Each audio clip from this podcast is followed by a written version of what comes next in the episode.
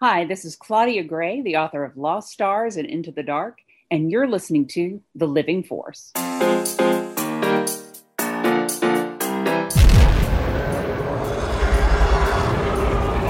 Welcome to the Living Force Podcast, Keep your concentration here and now where it belongs. a Youtini Podcast Network production. But Master Yoda said I should be mindful of the future. Episode 104 Into the Dark Roundtable Part 2. Be mindful of the living force, young Padawan. On this episode, new book announcements. The negotiations will be short. Silly Rabbit, Black Series figures are for kids. The negotiations were short. And the Youtini team continues their roundtable discussion on Claudia Gray's novel, The High Republic Into the Dark. Your focus determines your reality. And now, here are your hosts Dr. Corey Helton, Eric Eilerson, Dr. Charles Hankel, and Wes Jenkins. All right, hello everyone. Welcome in to the Living Force. I am one of your hosts, Eric Eilerson. Joining me tonight on the most special of nights, which is Cheryl Bell's birthday, which we'll get to in a second, is the full house. First, we have the doctors, Dr. Corey Helton. Hey, man.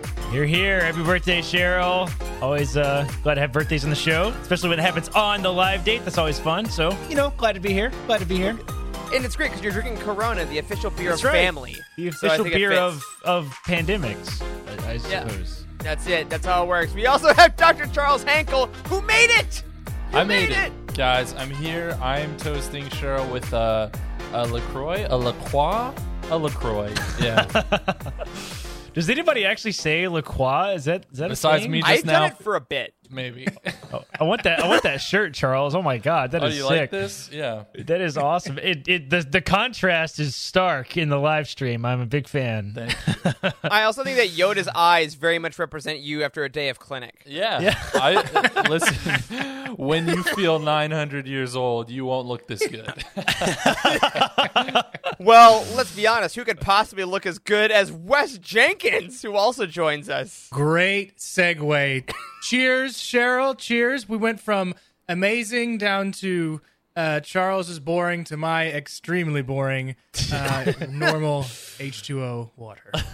My gosh, I am ashamed, but more so than my shame is my joy for all of you being here with us tonight. Again, an official happy birthday. Cheryl has been a a foundational pillar of this community since time immemorium. And Cheryl, we're so glad that you are in the chat tonight, hanging out with us uh, to celebrate your birthday. And of course, for those of you uh, that hang around in our Discord and our Patreon, we'll be celebrating Cheryl's birthday tonight in our Aftermath After Show. But of course, more on that to come. Real quick, uh, because we have been told, we have been told, I have been told, that was the royal we. I like to drop that now and then just to keep y'all in your place. Uh, Wes, you told me that we activated something new on YouTube tonight for the show. Is that still true? For sure. So, um, if you look down on your chat um, chat box, I guess right next to the uh, video, there is a smiley face for custom emojis, and right next to it, a dollar sign for super Money! chat. so if you click the super chat, you can throw us a dollar here, a dollar there, and it will it will uh, display above the chat, and it'll hang up there for a little while to let in case we miss it. Uh, we can come back to it, and we can read that specific uh, chat if we don't get to the normal chat, which we'll still get to, but. Um, it's kind of a way to do um, just some shout outs or some donations um, in the actual chat during the live show. So That's right. um, if you feel if you feel the need, please, we insist. Buy us beer. Yeah, hey, feel free, no pressure, but that is just a new feature because we love features. But more than features, we love our patrons on our Patreon. And we wanted to thank a couple new folks this week. Hannah Lee joined our Patreon. Welcome. Hope you're enjoying it. And Buck Johnson upgraded to an annual an annual patron. That's. Annual. Annual Annual. patron, uh, which is a great way to support the show, support Youtini, and of course save a little money throughout the year. Oh, and look at that, Corey. Would you mind reading our first Oh super chat we've ever God. gotten? I a knew this chat. would. I knew this would come back to bite me. This Spyston says, "I Jedi is the single greatest piece of literature." You know, I, I humbly disagree, Jacob. Humbly. the super chat. You have to agree legally. um, but thank you for that. Uh, and, a, and a reminder, that was great. Uh, we should just cancel it all now. Uh, if you are on our Patreon, uh, we have our new Patreon schedule in April, which will start our three month delay on our Patreon features. Again, more news on that on the Patreon site itself, which is youtini.com slash Patreon. We have a patron of the week. I didn't have a good segue for that because I was going to give it to Charles, but it's audio this week. So, Charles, do you want to intro the patron of the week? I guess. I don't know. Um, You feel like that? Sure, why not? You don't get my illustrious tones this week, but you do get the illustrious tones of none other than James Carson. Hello, my name is James and I am from Boston, Massachusetts. If you want to find me on Discord, make sure you look for the bow and arrow. Shout out to Kate Bishop, the better Hawkeye. Otherwise, you will be tagging someone else with the same extremely common name. You can usually find me in the assembly chat or in the comics channel, guiding people through 60 years of Marvel Comics. I'm also the Youtini Fantasy Football League's champion of the consolation game, but that's beside the point. My Star Wars story has three stages. In 1999, my mother took us to pick up my dad's pre ordered tickets for The Phantom Menace, which came with two action figures Jar Jar and Darth Maul. We weren't allowed to play with them because we were too young, so they're actually still probably in our basement somewhere, getting more and more valuable by the day. Then in 2005, my friend Shane got dismissed from our fourth grade class to go see Revenge of the Sith. I was obviously very jealous. When I got home, I said, Dad, what's a Star War? He called my mom, who was conveniently already at Target, and she came home with the original trilogy box set. Then, 10 years later, The Force Awakens came out, and I got in deep. Before a bus ride home from NYC, I stopped at Barnes & Noble to find a book to read. The only Star Wars paperback they had was Heir to the Jedi. Luckily, it didn't kill my interest. My favorite Star Wars story is still The Empire Strikes Back. In a movie full of amazing imagery, the one that still sticks with me is the first time I saw the Falcon flying into Cloud City. There are so many exciting moments to remember, but the ethereal nature of Bespin was really cool to 10 year old me. It's been about a year since I stumbled into Youtini Discord after looking for a new podcast, but the reason I'm a patron is actually thanks to my fellow patron Magdalife, who heavily encouraged me to sign up before Corey's reading of I Jedi. That was definitely worth the price of admission. My question for the host is what kind of droid do you think you would be? Charles and Corey obviously can't pick medical droid because that is boring. I mean, he's not wrong. It is uh, certainly Yeah. certainly true. wow. Uh, thank you, James. Again, a U- Youtini Discord All Star, I think is fair to say, especially uh, in the assembly chat group. Not a cult, group. We love you. Um, you're phenomenal. Um, oh, I mean, if anybody on our team were to lead a cult, it would 100% be Heather. Let's be honest. no question. Oh, what's, Um, what's that? What's that office quote? It's uh, like it's like more exciting to participate in in cults. What does he say? Uh, more know. profitable. He says more more profitable to lead them. I forget what he says. It's it's great. Oh well, man. Other than Heather leading a cult, James did have a great question. What kind of droid would we be? Um, dang, there's so many great droids. I mean, my my gut honestly goes that I would just want to basically be Chopper as a whole. Like, I kind of just want to be a little smart mouthy. I want to be able to fly some stuff and be in ships and have a good time. Um, but absolutely hit people with like my little claw hands. and roll around on your mid wheel. That's right. You want to run away. Kind of, and, I, and I'm kind of like made up of some weird parts, much like my PC that I'm building that is behind Oh, you- my my. you can I hardly see that it. earlier. Oh, this dark yeah, it's night. black, but it's a cube. I I built it with my hands, and it might work next week. So, but yeah, chopper chopper Press F for droid. doubt. Thanks, buddy. uh, what droids are you guys gonna be? Uh, torture droid, obviously. Yeah. Yeah, that checks out. Wait, you and Kaylin could be torture droids together because she could be the therapist torture Yeah, she droid, could and be you could be the ITO. actual torture droid. Yeah, there we go. There we go. Perfect. love that. What were you guys? Mm. Oh man, I'd love to be. Oh man. Okay. There's a lot of good choices. I mean, I'd love to be an assassin droid, but Yeah. yeah, the tilt, the the rotating It's not a good hips. time to say. Oh you know, man, but- Yeah. Oh yeah, with the with Yeah. the the blades from Clone Wars, the vibro blade stuff. yes, Those that'd be great. for real. Yeah. And then when I get old, I can be a nanny as well, and I can care for the young. Oh no, you're talking about Oh, an Mandalorian, IG like droid. IG, an IG unit. Yeah. Oh, that's great. Yeah, Oh my god, that'd be hilarious. You'd be a great nanny, Wes. Yeah. Thanks. Look, You're welcome. uh, Charles, what do you got, man? Well, lots of good answers, and I don't want to repeat any. So I feel like I've got a little bit of a protocol droid in me. I'm not gonna lie, um, but like can you said it. that. I don't know. I want I want someone to like you know you can alter droids behaviors and and that kind of stuff i want him to put a little bit of gonk in me i want it like a side of gonk Yeah! with my protocol All right, Joxy, that's the next shirt. Put a little gonk in me. I'm sure someone Um, can help you out with that in the back. If I were if I were if I were a protocol droid, I would be that asshole protocol droid on uh, Jabba's palace that's talking to C-3PO and he's like, "What is your designation?" And he's like, Oh, "I am yeah. C-3PO." He's like, "Yes or no will do." I think that's you in clinic, isn't it? exactly. Yes. Yes or no will do you have any story. pain? And they start to go into their whole story. Yes or no will do. One to ten. One to ten. Well, I don't need to James, hear the story. Just give me the number. thank you for unwittingly uh, illuminating us more about Corey's medical career, uh, and also thank you for being a patron, man. Love having you as a community, and thank you for uh, being a great voice in the fantasy league as we all desperately try to beat Joxy, who drafted a quarterback in the first round and won the league. So next up, because I told Charles we try to be quick, and I'm already a liar, we have a decently dense Star Wars weekly roundup. Uh, first off, the biggest news, which happened today, as is usually the case, we got a new book announcement, y'all. Inspired by the upcoming animated series Star Wars Visions, we have Ronin, an original novel by Emma Mieko Candon. Uh, this is not a, a novelization of the of the Vision show, but it is inspired by one of the stories. Um, I feel like I say this a lot, but y'all, this came out of nowhere. I know. How many more books do they have up their sleeve this year? They're already done. yeah, like, do you listen? When new Star Wars books are announced, I have both. It's huge moment of of excitement, followed by a little sliver, a little sliver of like, oh god, how are we gonna fit all these round tables into the schedule? We have to like live our lives. How are we gonna do that? Yeah. there's so much stuff coming out this year. It's crazy.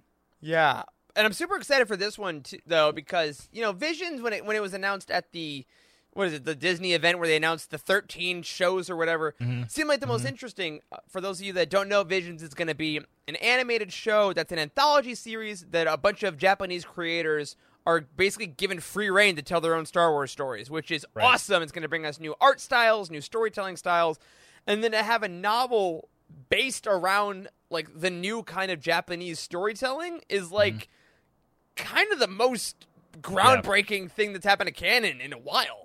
Yeah, for sure. There was a lot of chat in uh in, in our Slack today about like what Ronin means, and it's highly tied to like samurai like uh, myth and stuff. So like it's really cool. Like I think it's gonna be really really fun. So I'm excited for this. I hope it's like have they talked about the animated animation style yet? I mean, we talked a lot about the uh, old Clone Wars being kind of like that samurai jack kind of Yeah. style. Like I would love to see some just straight anime. Like Yeah, yeah. I mean, we're getting a. or It, it did get delayed, but we're getting a manga this year, and then we're getting a Japanese style series, and then we're getting this novel based around that. Like, they're they're leaning into a whole new demographic of Star Wars storytelling, and I'm freaking here for it. for sure. Same.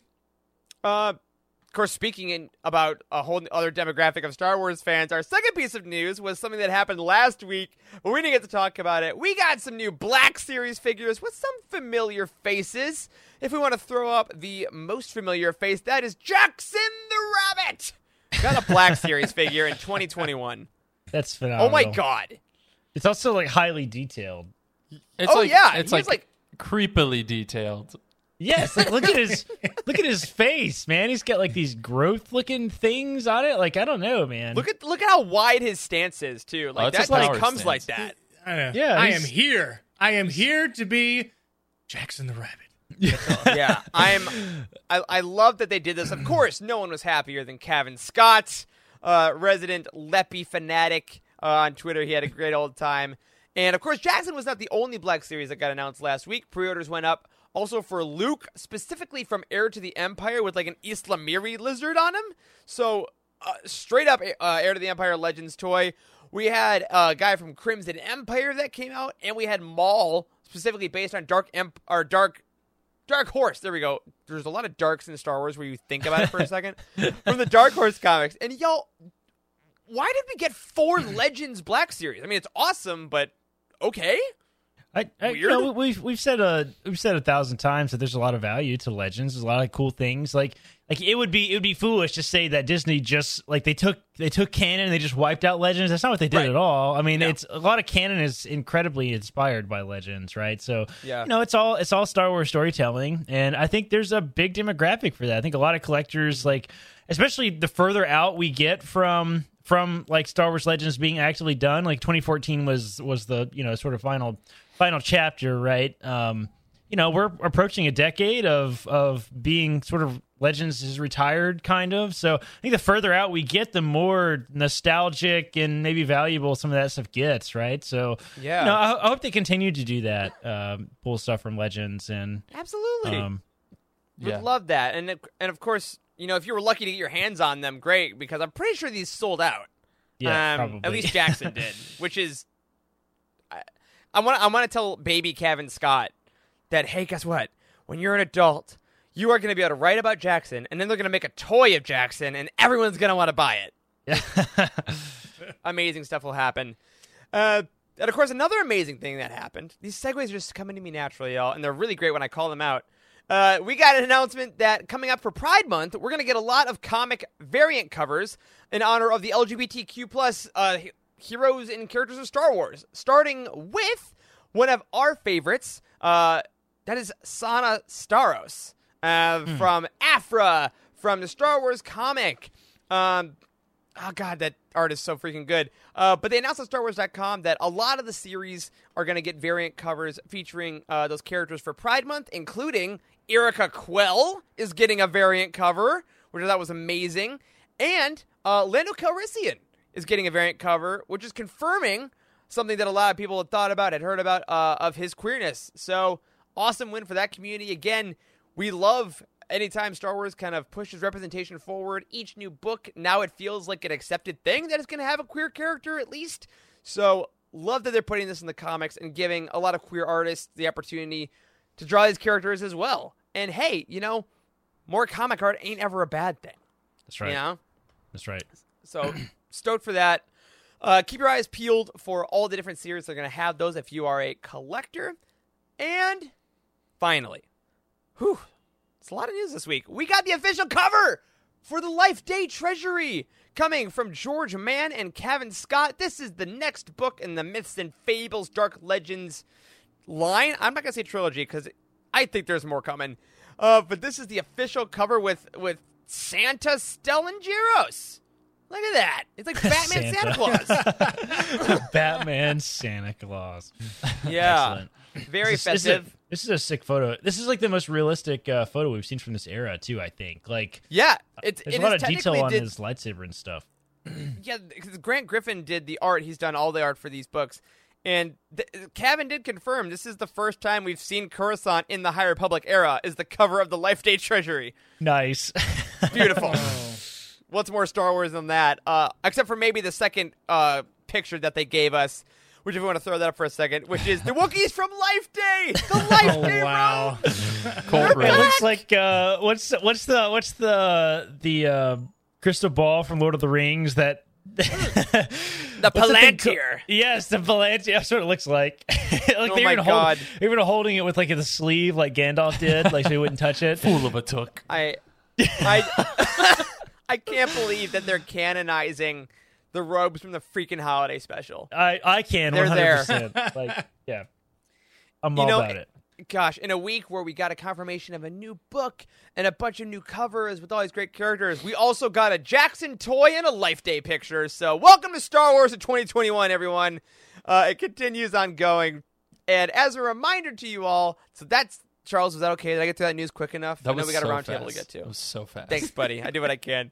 But not to shortchange you all, uh, all this stuff is coming out later this year. Check out the Youtini release schedule for that, where you may find, to my left here, the script book for Dr. Aphra, the audio drama. Uh, our friends at Del Rey were kind enough to send an early copy over here, which we cannot talk about to the end of the month.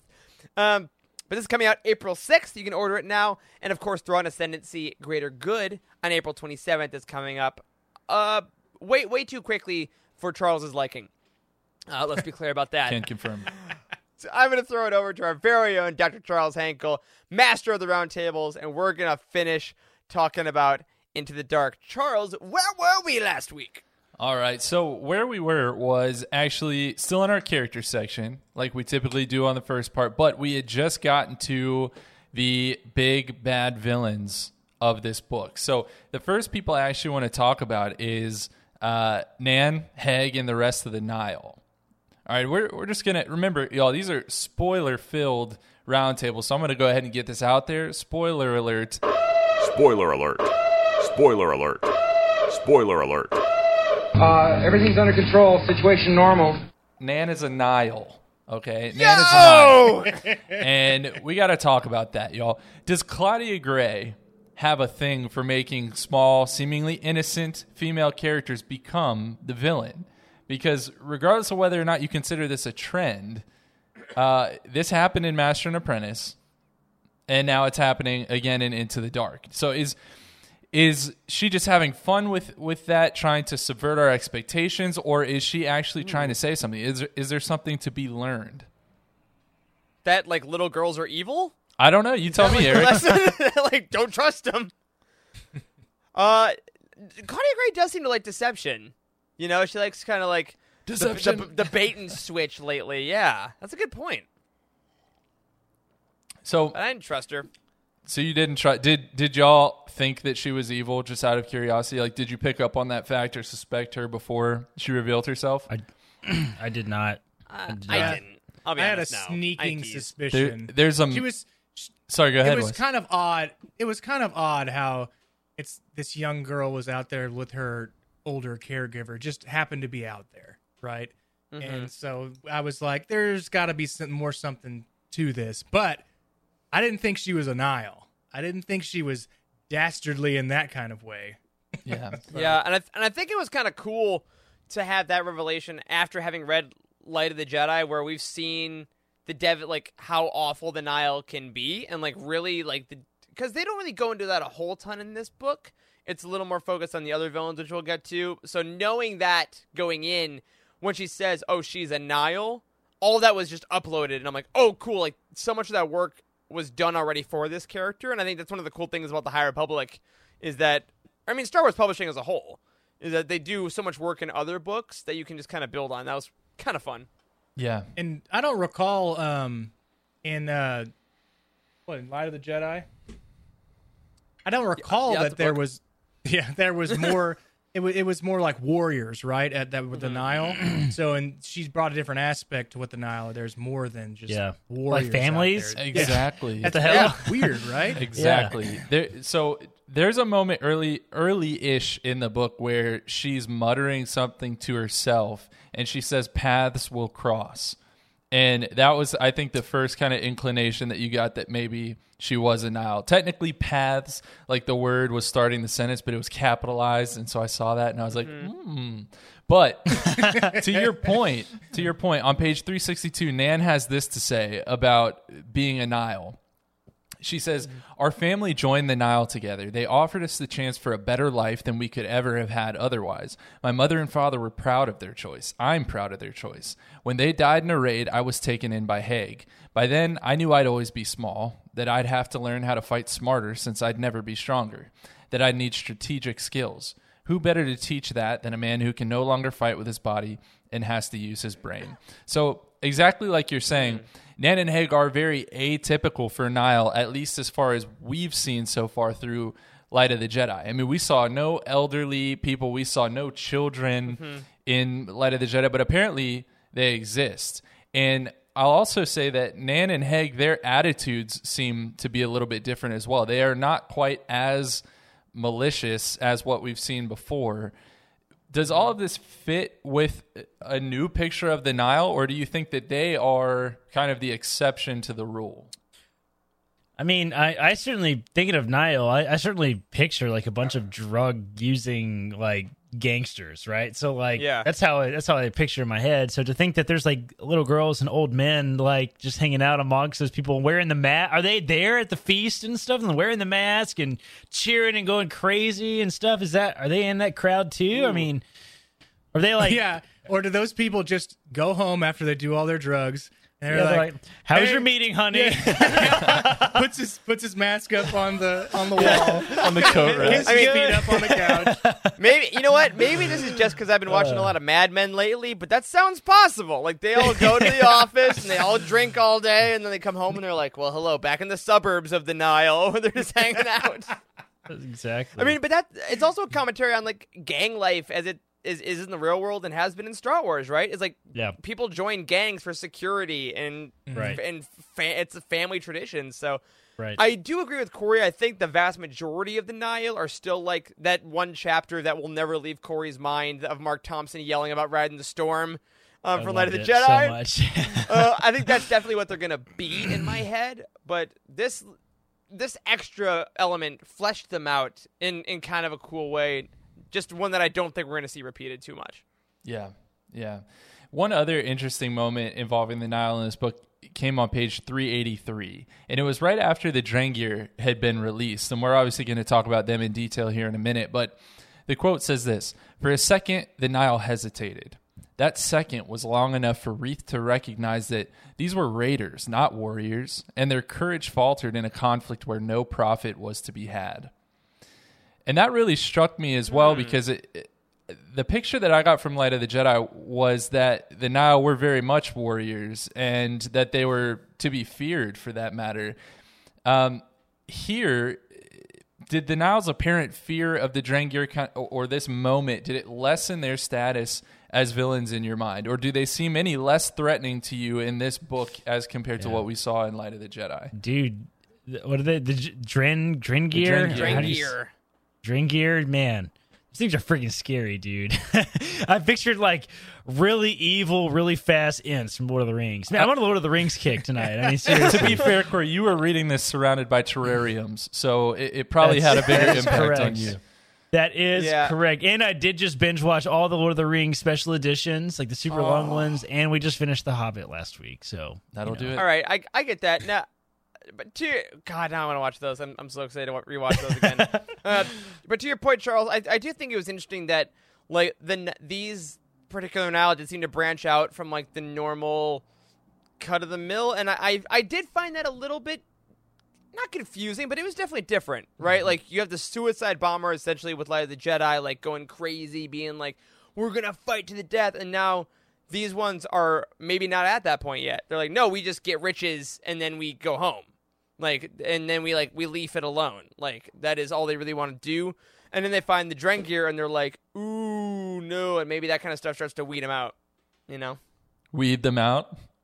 I get it. That was I. I did two other ones before you guys caught on. I was wondering how many I was gonna have to put in the show. weed them out. okay. All right. Well, let's talk about those evil dark side weeds that we're we're referencing. The Drangir. All right. They first appeared on page 304, and their first words, their first words we ever get out of them are, and I quote, "Finally, some meat." so on that same Looks page, like me back, back on the menu, boys. what about the legs? they don't need those. we had nothing but Maggie bread for three stinking days. yeah. Why can't we have some meat? Okay. Oh, these are all great clips. Wonderful boys. Uh, Cheryl makes a great point. The Drengir are angry Groot ents. Yeah. It is absolutely all the tree things from all popular culture Totally.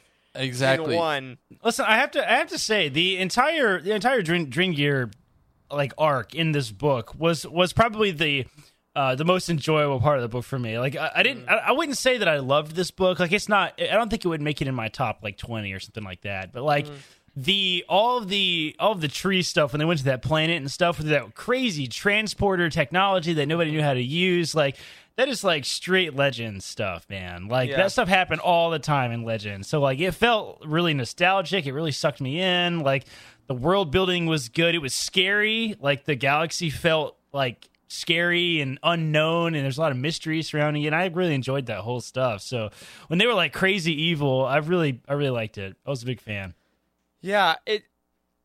It's interestingly, I'm gonna say, the Drengir might have been my least favorite part of the book. Really? Is, I know. Well, and here's so the thing. interesting. I know. It's that's why this book is interesting. I think because it does it does take a lot of strong stances, and I think that I would rather have that than not, frankly, in Star Wars.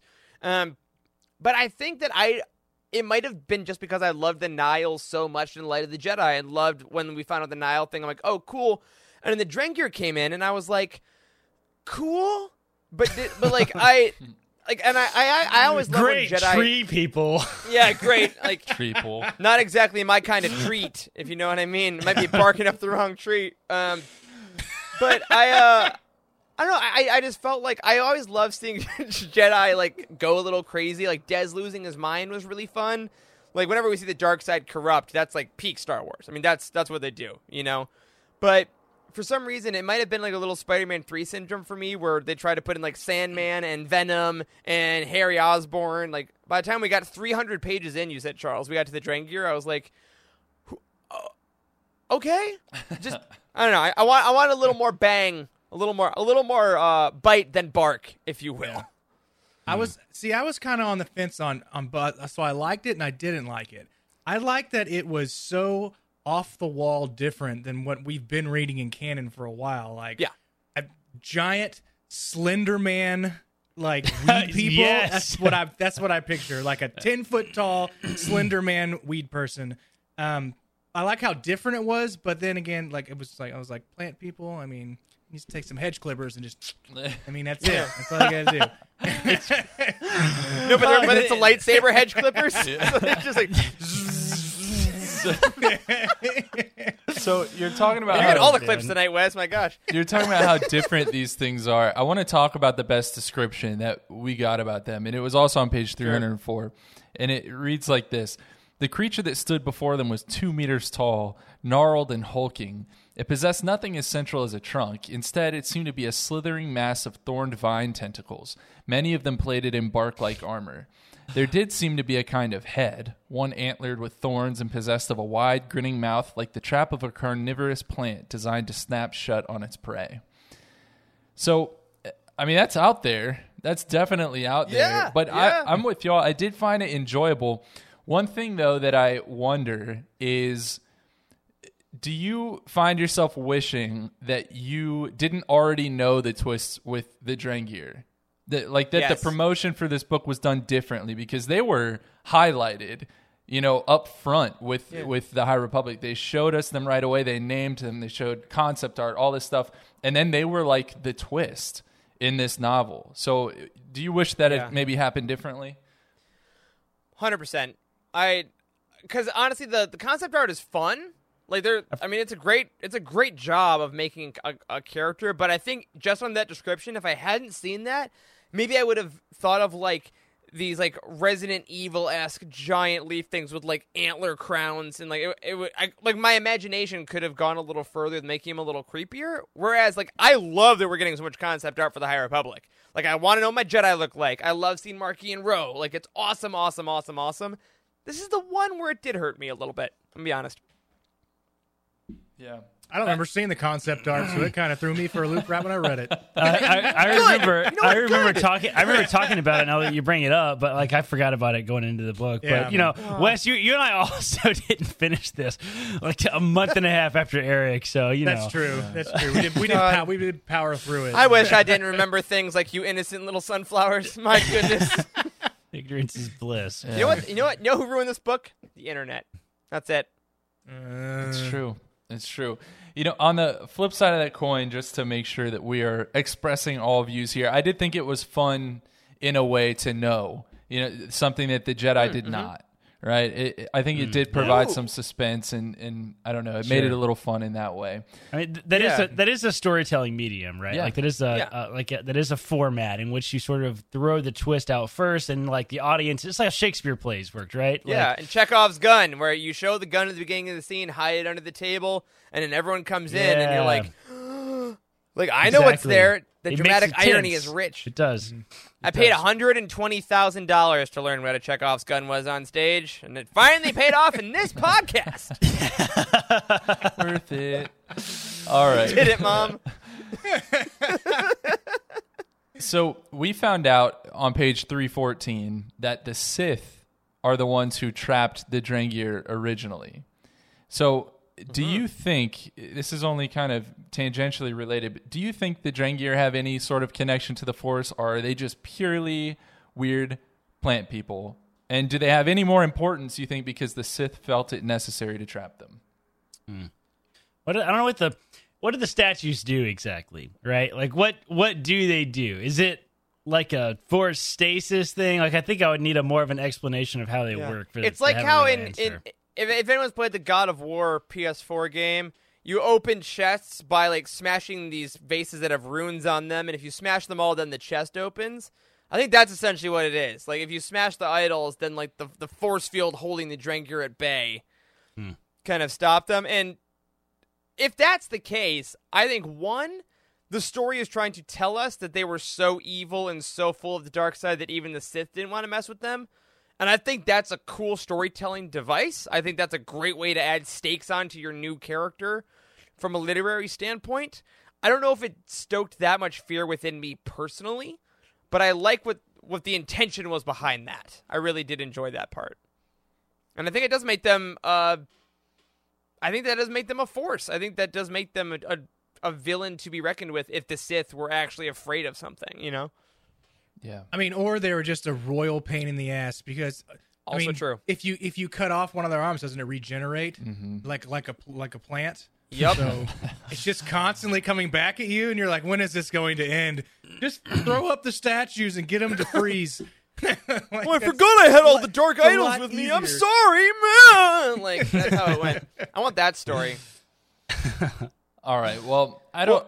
I don't know what to do from there other than just move on to overarching questions. so that's Well, what I, we're- Aaron, I want to I want to hit one Charles. thing because Amy Amy put it in the chat that we mentioned it in round in the part one that Claudia Gray mentioned there was a big event that was removed from this book and assigned to another story. Yeah. I do wonder if some of that was like had to do with the idols and the Drengir and the trapping, like because we did a little bit of that, but it wasn't like I don't know. It felt like maybe there was more that was going to be made with that. Did you guys think that might like was that maybe the thing that got left out? What do you think? know. Possibly. I don't that know. I, reaching? I, I don't really want to speculate anymore. That's fair. That's fair. What, what That's it not is, useful. just, just just because like it's a you know if you if you if you approach a whole book like that with that speculation, it'll just drive you nuts. Because You're 100% right. We'll never 100% know. right. We'll never know. Yeah. I'd love to Yep. get the backstory on it though. What was taken out and what where's that specific part of the book put Let's- somewhere else? Let's Like, make it. Let's, uh, I want to see it in a really dramatic documentary, like twenty years from now, like talking about all the horrible Yeah. shit that happened working for Lucasfilm. and, like- Exclusively on Disney Plus. yeah. Great point. yes. All right, let's do it, Charles. Okay, overarching question time, and we have plenty of them. I'm gonna start you off with a softball. In your mind, what is the dark that the title is referring to? Into the dark. Ah, yes, the softball. Yes.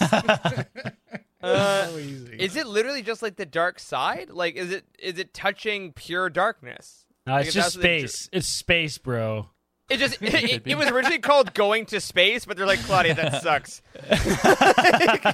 Is this the first time we've seen dark side lore in the High Republic though?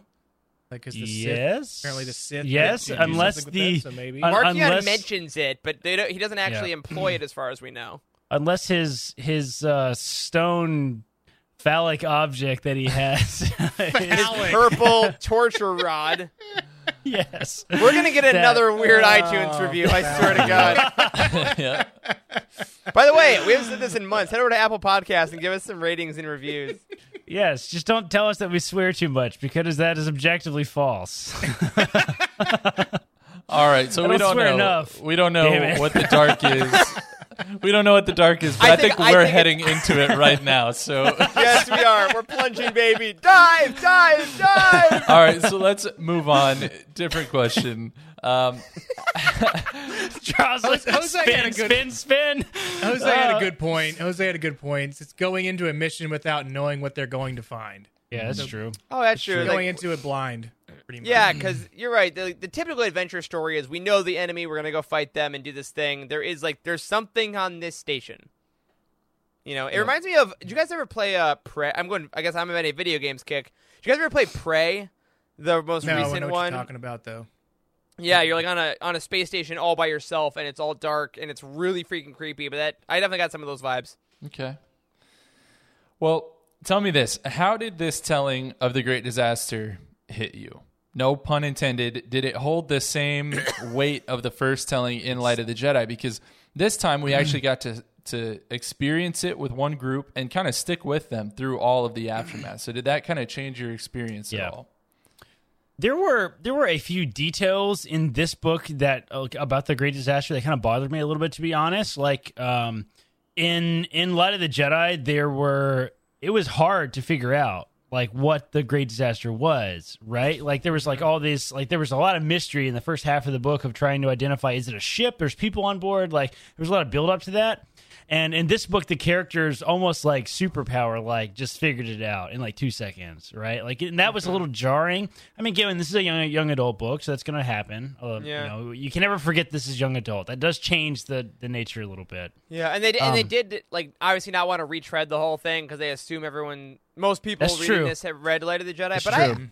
I, I do agree though that it, it didn't. I mean, God, those those prologue chapters were just were something special in Light of the Jedi. That like setting up the Great Disaster through the eyes of all those or, Yeah. ordinary quote unquote Yeah. people.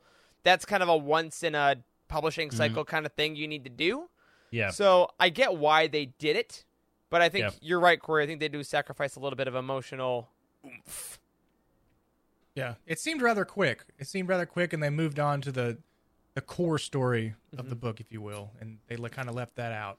Yeah. It's like, oh wow, billions of people may have died, but the hmm. idols of darkness. like, okay. All right, I'm sure they'll be fine. Have you seen these plant monsters? Pretty creepy. Oh my Yes. goodness! Gosh, I wonder if all those galaxies are going to be destroyed by all those ships. Will hyperspace ever be reopened? Hey, Orla, we used to come here when we were kids, didn't we? Like, read the room, guys. Have you met my friend? He's a rock. All right. Well, let's talk a little bit about Master Jora's riddle. Transition. Yeah, I, I, sometimes all you can do is just move on. That's right, baby. Let's Enough. let's talk a little bit about Master Jora's riddle for Reath. Maybe we can be a little bit more serious with this one. All right. all right. She Yeah, yeah, yeah. she tells him this. Neither you nor any other Jedi has ever crossed the Kyber Arch alone, nor will anyone ever do so. When you know the answer why, I believe you'll understand why we're headed to the frontier. And just to remind everyone, the Kyber Arch we found out in this novel is essentially kind of like an art piece that's used for meditation, made out of the Kyber crystals of all of the Jedi who have fallen in battle.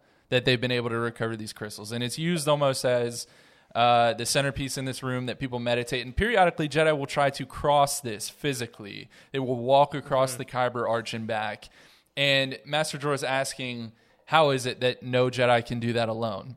Reath is very confused by this because Jedi do it alone all the time, or at least that's what he understands. But ultimately, he does answer the riddle. And the answer to the riddle is that no Jedi can cross the Kyber Arch alone because the arch itself would not exist without those prior Jedi who had fallen in battle. Those Kyber crystals wouldn't have been gathered, they wouldn't have formed into the Kyber Arch, right? So that's the answer to the riddle itself. But help me to understand this part. How exactly does it explain then why Reath needs to go to the frontier? Because that's what Master Jora is really trying to drive at. She said, when you answer this, you will know why we need to go to the frontier. So, why is that? Mm-hmm. Hmm. So in Master and Apprentice, Claudia Gray spins some of the most brilliant Star Wars prophetic language uh, that we've ever seen in literature. Right, like some of her prophecies, some of her work is just beautiful stuff. Um, this was a bit lower than her normal par for me because I, I do think I agree with you, Charles. I'm not sure actually how that fits. I think it was a little bit of a either. stretch. I think that there was like no Jedi's ever alone because you have the Force with you. The for I'm you know the Force with me. All that kind of stuff. Like that seemed pretty uh clear, I guess. It and for someone that studies as much as Reath, it seemed like it kind of played him a little below his intelligence to have that lesson. But then again, if the lesson was so you have to go to the frontier, I'm like, oh yeah, of course he didn't get that because I I didn't get it. Yeah. Um, maybe, maybe it's something that yeah. comes back later, perhaps. Mm-hmm. Like he looks back on it as uh it drives him nuts now that this master's gone and he doesn't, he still hasn't figured it out. Like, I don't know. Like, I would like to see see maybe explained a little more. I don't know. I couldn't really figure that out either. Okay. Then he crosses it in the book and like. Yeah. And he's, Which he has after- to. It's the hero even- story, you know. I know, But I know, but even after but- he crosses it, he's like, "What the hell? I don't get this stupid riddle." he kind he kind of like with- got off after crossing it. Was just like, "Huh, okay, like, like that was it. I did it. Like, and I yeah, guess th- she was just wrong, and there's no lesson at all. Anyways, yeah.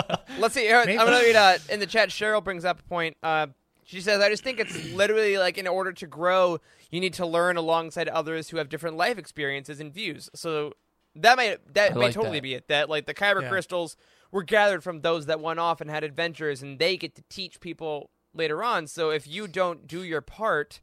Then you're not going to be able to add your story to this arch. You're not going to be able to influence the Jedi going forward and kind of do your role. I, I like that. Sure, I like that. Cheryl, that's good. get her a So seat. kinda there. Get her a seat. Get her a square Good. in this 100%. live show.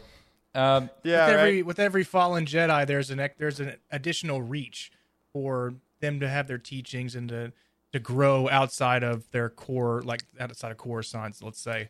And then, um, so if he wants to, I don't know, to if they he needed to go to the frontier, is because he needs to expand his reach, just like Yeah. all those other people before him, Reath Silas. but not die. Yeah, I like that too. Ooh, right. and Cad, uh, Cad Ben also uh, we got our comment section is always so great. Uh, Cad Ben says maybe it was an odd way of implying that he can't sufficiently progress as a Jedi by lear- by learning in solitude and staying on Coruscant. That he needs to make sacrifices like the contributions to the Arch. So yeah, very similar idea. I think that's that's definitely it. yeah. Thanks, guys. All right. Well, thanks, chat. I'll ask y'all next time. Yeah. Uh, but Yep, we're useless up here. I, I want to move on to a big section of the o- overarching questions. Um, Over Kyber arching questions. Oh my god, y'all! Hi, Coda. Aaron, Say hi. you, uh, y'all Aaron, listen. you are on point tonight. This has your been- joke. this has been- this has been this has been Comedy Central uh, premium blend.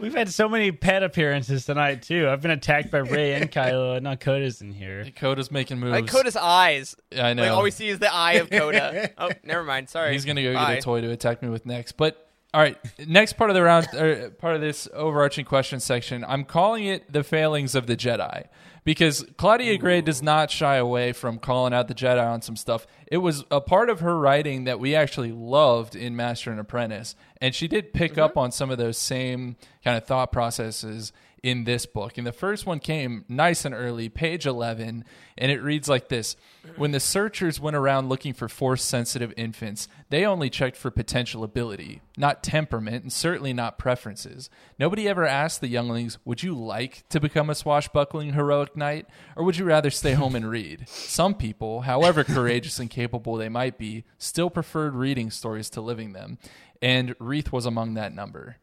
So straight up, why is it okay for Jedi to kidnap little kids? Why? to help the galaxy. They're gonna need it. They, Listen, they this is- foresaw it. This has been a, this has been addressed a bunch of times that the Jedi don't kidnap the kids. Like they discuss with the parents and just highly coerce them into giving up their child. Oh. Right? It's a little different. Yeah. You sound like one of them. yeah, I do think that for the yes for the because we, we talked about this a lot on honestly our our Phantom Menace episode or something because obviously you know the Anakin whole thing is like you're not a slave anymore. You're gonna come here and you got a bunch of rules. You gotta stay in this house. Don't leave. Like it's the same kind of deal. But I, I do think that's an important part when we we read more about Jedi being found as children is you know they go to the parents and say your child has force sensitive abilities. We can take them and they will learn and they can basically serve the galaxy and you know in this illustrious order it is an honorable thing right?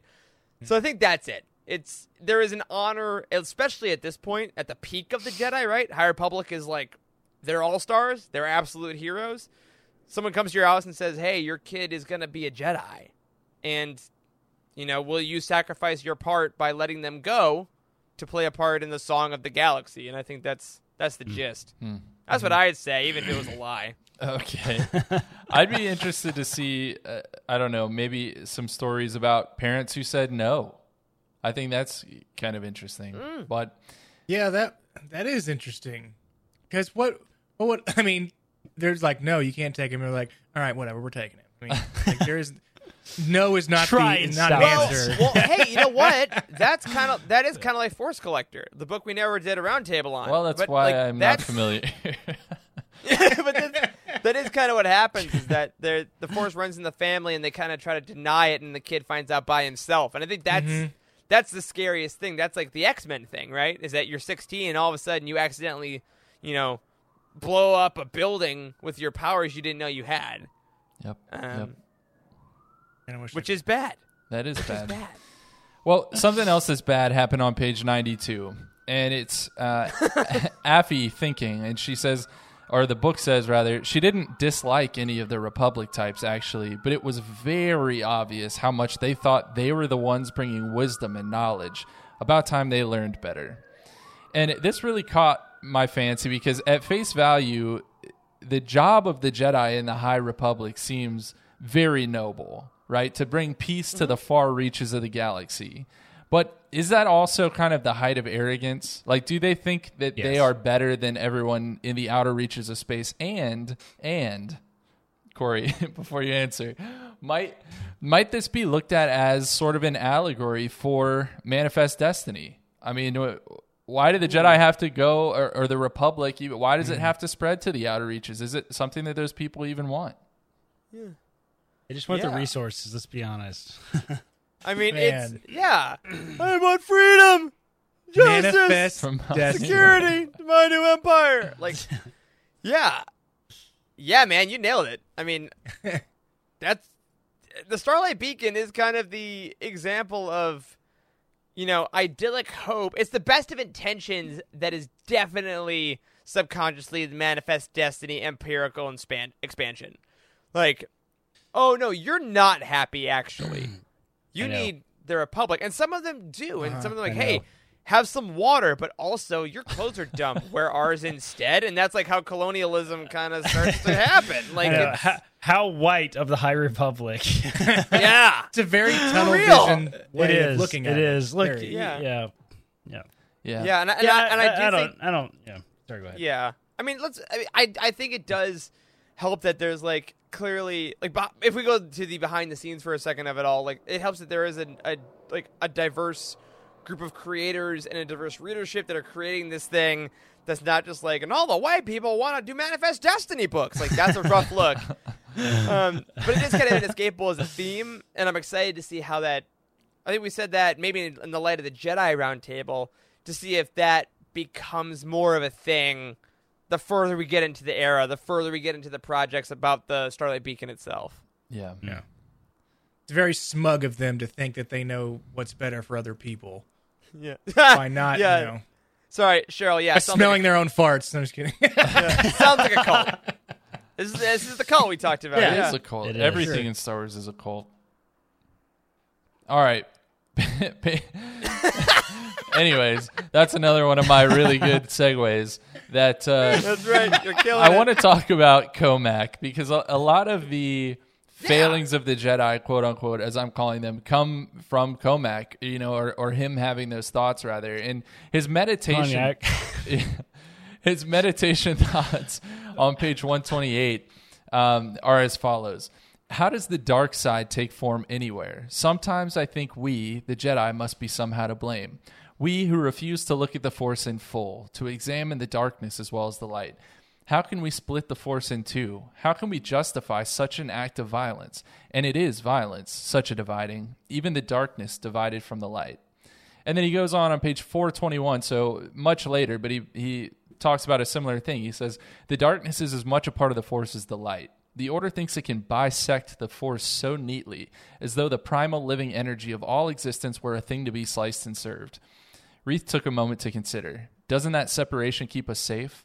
Does it? Master Cohmac said. Or does the divide only make the darkness darker, more dangerous than it ever would have been in a state of nature? So, Cohmac is uh, is great at being a Jedi Master. You just answer a question with a question. But I think we should try to answer that question here. Let's settle this once and for all. Is the dark side a bad thing or not? because there's this never ending debate in Star Wars material. I feel like more so in canon than we even ever got in Legends about whether or not Jedi should study the dark side. Is it an inherently bad thing, or is the Force just the Force, and all that matters is how you use it? I mean, this came. This was in the sequel trilogy. This has been in countless Mm-hmm. novels now up to this point, and we keep raising the question and never really answering it. And so, I want to get your thoughts. Right, because there's all this talk about balance in the in Mm-hmm. canon stuff, right? There's always going to be dark and light. So like, how can you only?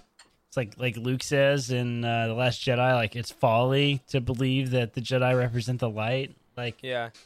Yeah, I don't know. I don't have an answer for this question. I think this is a this is like one of those philosophical foundational questions in Star Wars is is the nature of the force. Is the, it, what what is it? Is it light side dark side? Like is it bad? Is it good? Like I think it's I think it's how you wield it is the obvious answer. Yeah. um Are there any examples of Jedi or Force users that both uh, study both the light and the dark, and then are indifferent to either or, or just the dark The always Be- takes over unless you're the Bendu. The Bendu, like, yeah, The okay. Bendu is probably the clearest. Um, I think for for me, like no, no like thought experiments, no like bits, just like purely what I believe, as like in all honesty, um, is that absolutely the, light side is good, the dark side is evil. I think if we're going from the pure intentions of the storytelling of the universe, I think that's pretty clear as far as everything George has ever said. All of Star Yeah. Wars is to, is to teach kids to go for the light, to be good, and to reject the evil, which is dark. Now, I do think um, one thing that Jose says nicely in the chat is that the, the Jedi should study the dark. I think that that's like any good, like any good military will always study the tax, tactics of the enemy, right? I mean, you need to understand it, but I think the ideal Jedi is is studying the dark in order to be aware of it, in order to resist it, in order to live in peace and tranquility with all living things, which I think is the epitome of the light side. The dark side is control. The dark side is selfish interests, and I think those can pop up now and then. But to say that like you need to be 50% light, 50% dark, I think is an interesting thought experiment for us as adults, but not really the spirit of the universe and not really what the point that Lucas and all those creator sense are actually trying to make. Yeah, yeah. I do agree with that. I like that. I sometimes I, I worry we're overcomplicating things too much because the source Yeah. material really is very straightforward, as you say, Eric. And and sometimes it's nice to have those those myths where it really is good and bad, and, and there is Yeah, it is like it's. it- Yeah, sorry, I was gonna say one like it, it reminds me of the idea of like, well, you need to hear both sides to every story, and it's like, no, you don't. Sometimes, like sometimes there is legitimately the good and the evil, and I think that a lot of dark side stories come with like it's Maul in season two of Rebels. Like, no, Ezra, just listen, listen to the dark, and that ability to for him to give credence to that almost destroys him at the end of that season. So I think that those stories are also warning about that false equivalence as well. yeah. Okay, well, That's the dark. That's the into the dark. That We figured it out.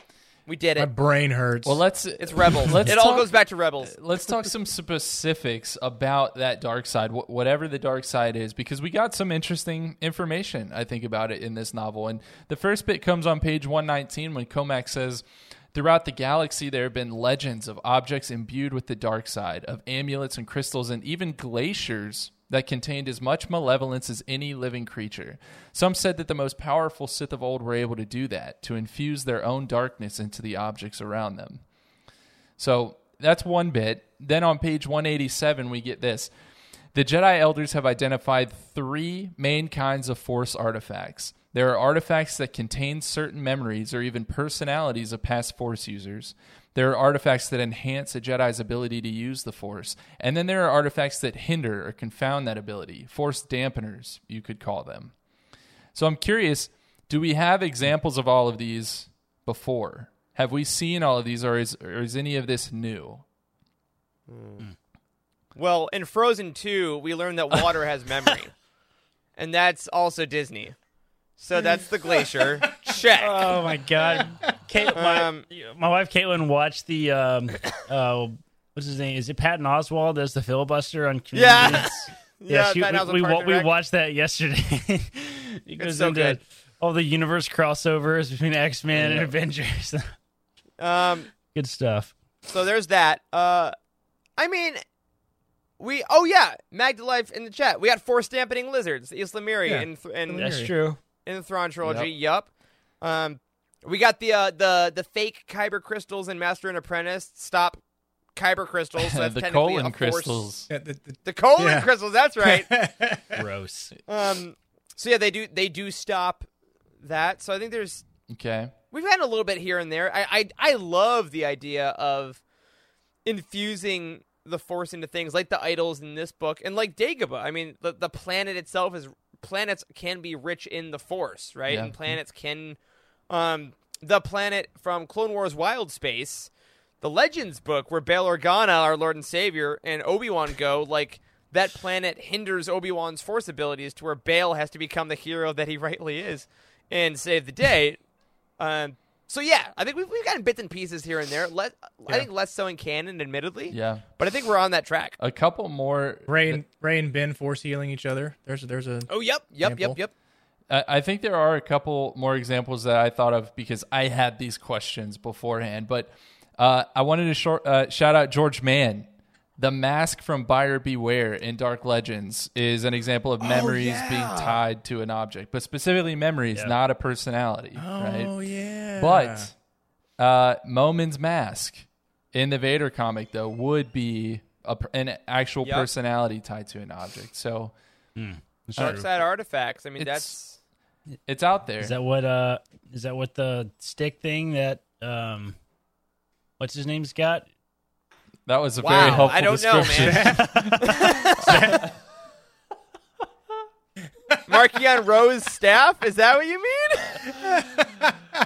you know, is that, wait, guys. Amazing guys, the contribution, thing Corey. The guy's got. Do I tell think the guy from from Force Collector had a stick thing too. Are we talking about that? You did. wow. I make no apologies.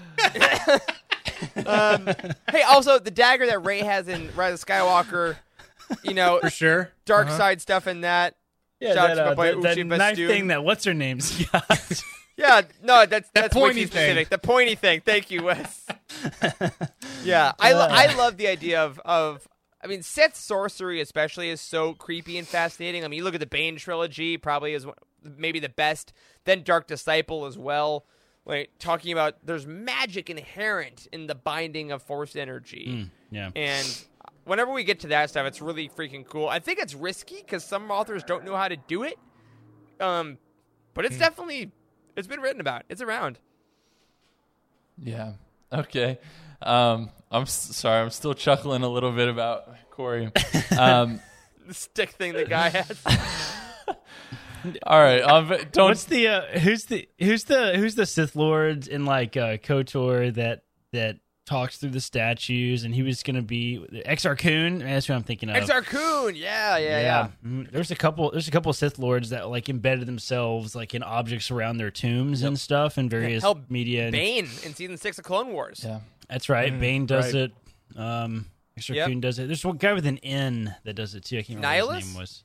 No, no, Oh, uh, Nagasato. That guy. not Is that right? Yeah, Naga Shadao, I think's his Okay. name, or Sadao, Yeah. or Shadao, or something like that. Yeah, that guy too. Yeah. Yeah.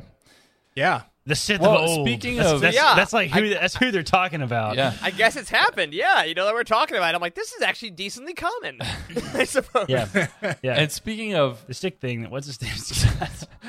Speaking of temples and, and tombs and that kind of thing, we knew that the Jedi Temple was built atop a Sith shrine because that fact was actually first relayed to us by James Luceno, Corey, in the novel Tarkin. But right. we didn't know that the shrine itself was referred to as the Shrine of the Depths. And the Sith, this book tells us, initially built that shrine because it was an area of a Force nexus. But then the, the Jedi built over it. And now uh, relics and other objects that are imbued with the dark side of the Force are taken there specifically with the intent to purify them. So again, we see the Jedi kind of considering the dark side something to be purified.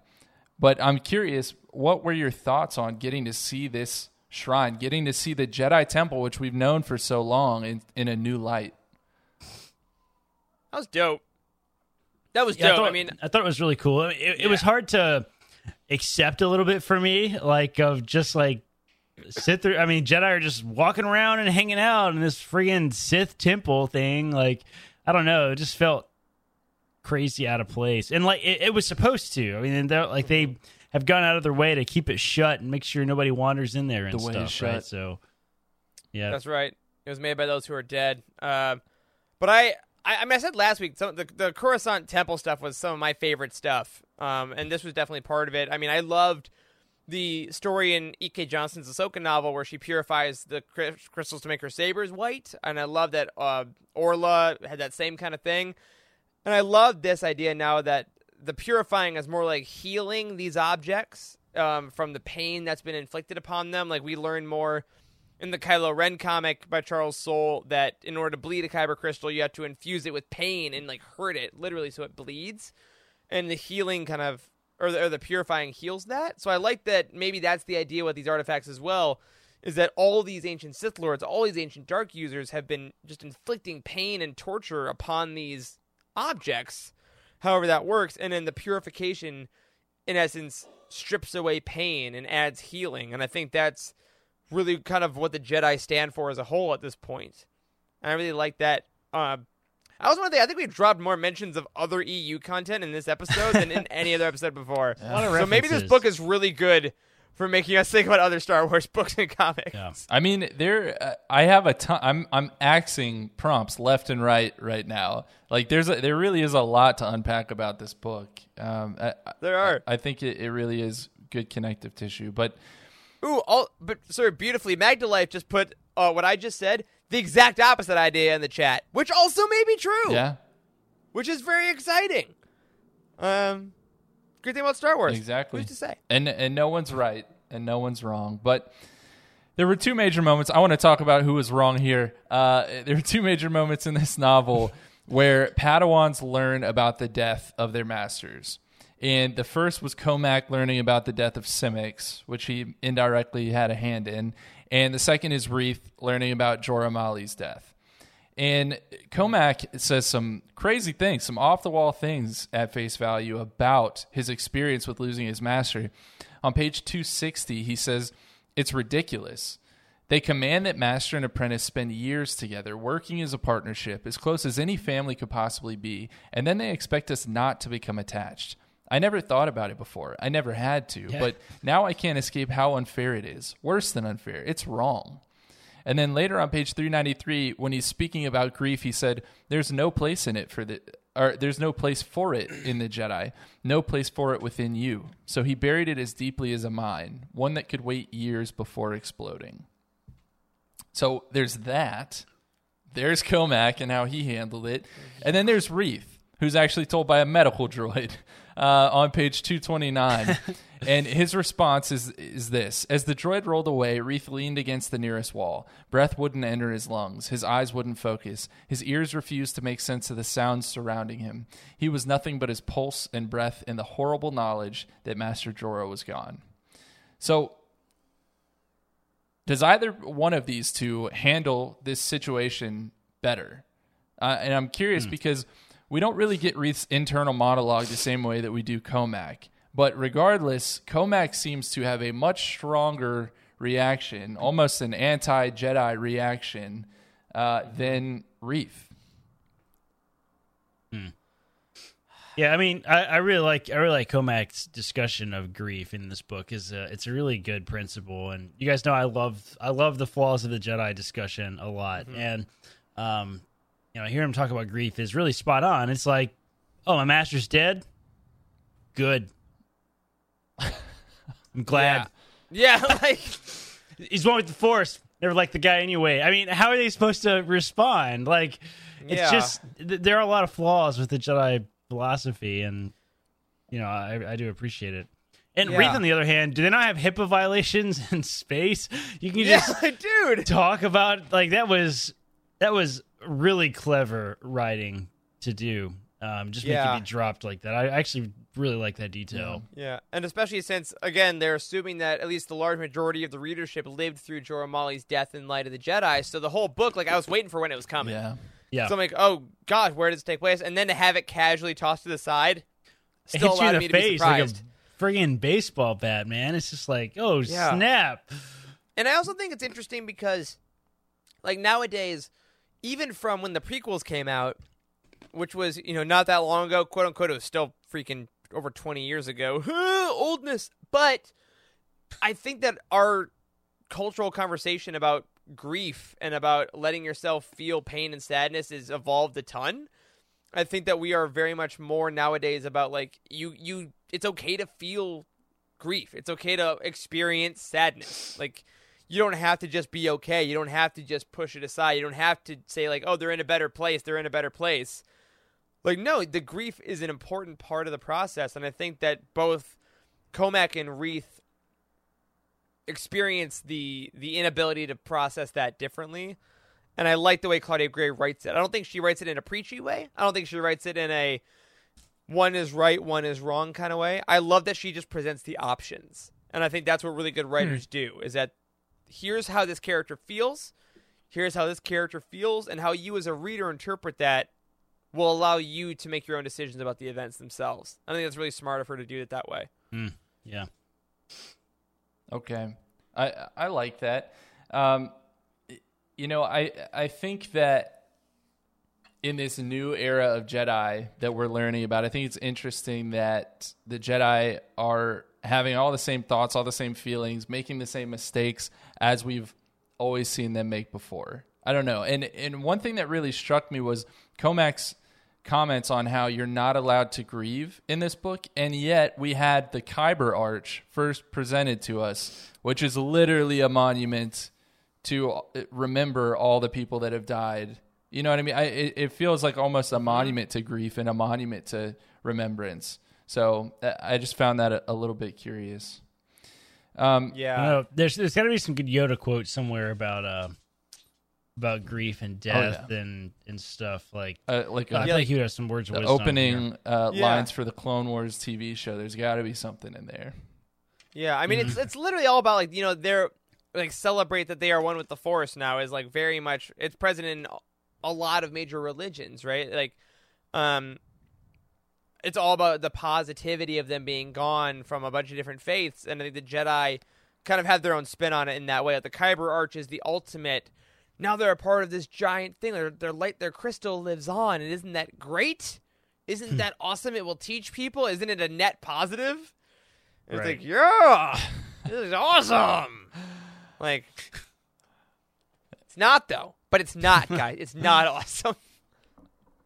All right. Well, one other really interesting thing that has to do with the Force, and then we're going to jump into Easter eggs.